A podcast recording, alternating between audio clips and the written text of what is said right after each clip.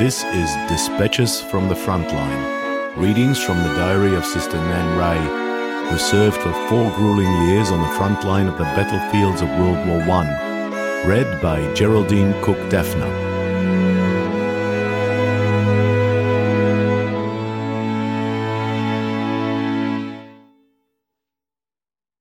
1914, 21st of October, Wednesday. A glorious morning after a damp, foggy night, and all the camp got to work to wash and dry its belongings. About six of us had a shampoo in a nice sunny corner, and in the middle of mine I made a dive after Simmons with a cake of soap in my hand. He had been taking a snap. After luncheon, a trip to the dentist to have my tooth dressed again. We afterwards walked along the boulevard and returned to camp for tea. Had some visitors.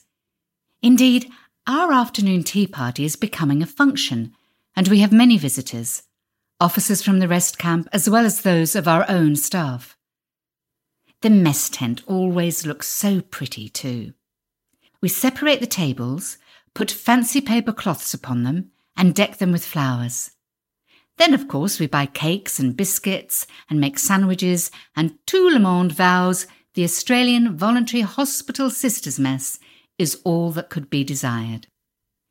This afternoon, I had a delightful conversation whilst I was brushing my shoes near the stove outside.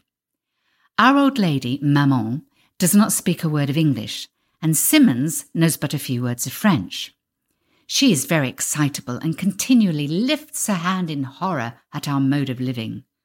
Of course, she has never thought of women camping.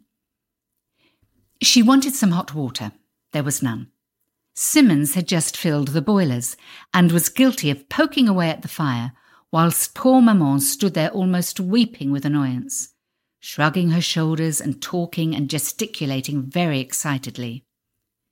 Simmons just waited for a tiny pause in the flow of words, and then looking up with the sweetest smile on his face, said, Yes, we did have one, but it died. I collapsed. The old lady nodded her head and continued. He really is the best possible sort of boy we could have here. Never sulky, never even slightly annoyed, always ready to do anything and everything. Loved by us all and quite unspoiled. C'est Monsieur Simmons. Maman is a queer old dear.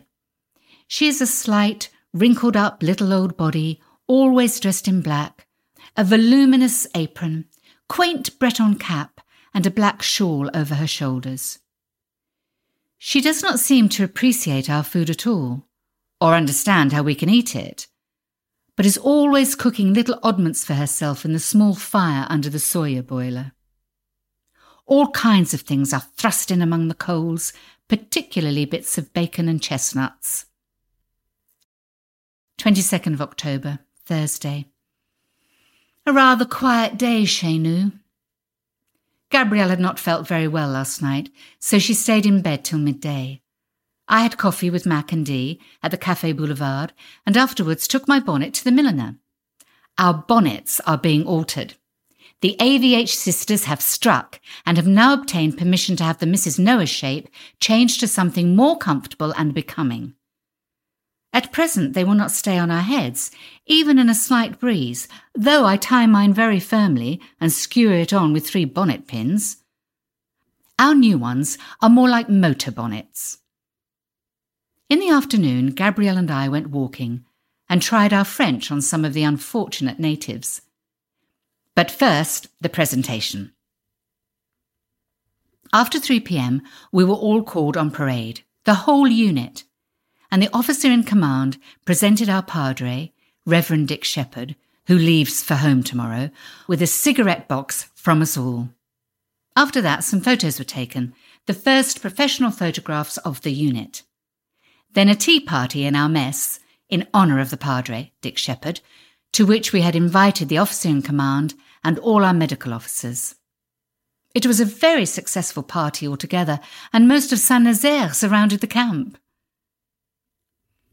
Our tent is nearer the town than any other, and its green covers are very pretty, and the red crosses on it always attract people. But at all times of the day, we are an object of interest, and people stand about in groups watching us and chatting, no doubt, about the extraordinary way in which les Anglais live. 23rd of October, Friday. We walked for miles this morning and spent a great part of the afternoon in rolling plaster bandages. A horrid game. After tea, walked again. 24th of October, Saturday. Gabrielle and I are mess sisters today. Had quite a busy time drilling Maman. We rather turned the happy home upside down, giving it a spring cleaning. In the afternoon, two very charming officers from the transport section joined us at tea, with three of our own MOs. Tea party a great success. Special curried egg sandwiches by Gabrielle. 25th of October, seven of us went for a joyride in the Daimler, gift of the Duke of Portland.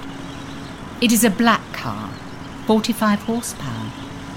The side windows are almost obliterated by huge red crosses, and it flies a Red Cross flag and is inscribed Australian Voluntary Hospital. Five of us were quite comfy inside, two outside with the driver. We drove through Pornichet and beautiful Le Baule, on along the boulevards and through pine woods and poplar avenues turning gold to Buds. Here on a lovely seashore, among wonderful rocks, with the great waves dashing up quite close to us, we had our luncheon which we had brought with us. There were tinned tongues from Captain H, rolls, butter and jam, and of course, tea. After the meal, we visited the quaint old church and by this time we had collected the entire village inhabitants about us, including countless children. I undertook to give the latter a lesson in geography and English, and more or less succeeded in making them understand that we came from Australia and where it is. They were quite impressed and promised to look up Melbourne on the school map on the wall.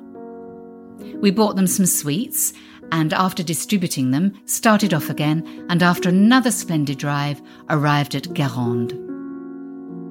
This is a most curious historic town, built somewhere about 12th century. It is surrounded by a great wall and moat, and at intervals there are huge towers and gateways. We drove right around the outside first. Most of the moat has dried up now. Everywhere there are trees, just now golden and wonderfully beautiful. As the leaves are falling all the time, and the grass too was sprinkled with gold, in the brilliant sunshine the effect was very lovely. We drove through the gateway below the Tour Saint Michel and found ourselves in the most charming old town, the centre of which is occupied by a great church. Leaving the car, we wandered about these curious narrow streets for over an hour and sat for a while in the church and watched the people streaming in, the women wearing their picturesque caps made of net and fine muslin, so beautifully embroidered. And we listened to the organ and the choir, both very excellent. It seems so strange that in this little old town, so far away from the general tourist route, life should go on in just the same undisturbed way and the people should seem so happy and contented. One feels nothing of the war, even here. Afterwards, we drove by a long route to Pornichet again.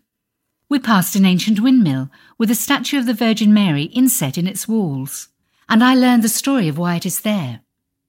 It seems that a young peasant, Yves Kirby, wished to build a mill, but was very sad because he had no money with which to pay for it.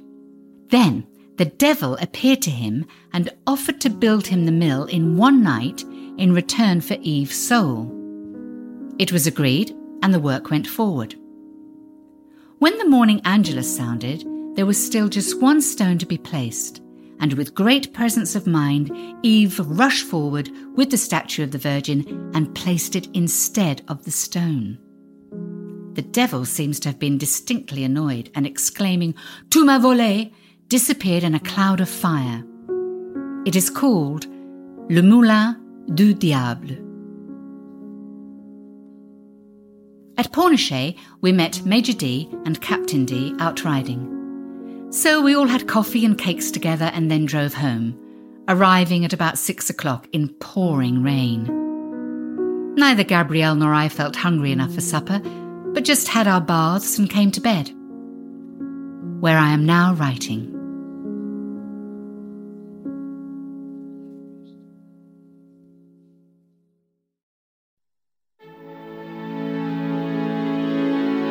Thank you for listening to Dispatches from the Frontline. This project was directed by Naomi Edwards, read by Geraldine Cook Dafner. Original music and sound design by Zoltan Fecso, with producing support from Tristan Meecham and voice editing by Alex Dafner.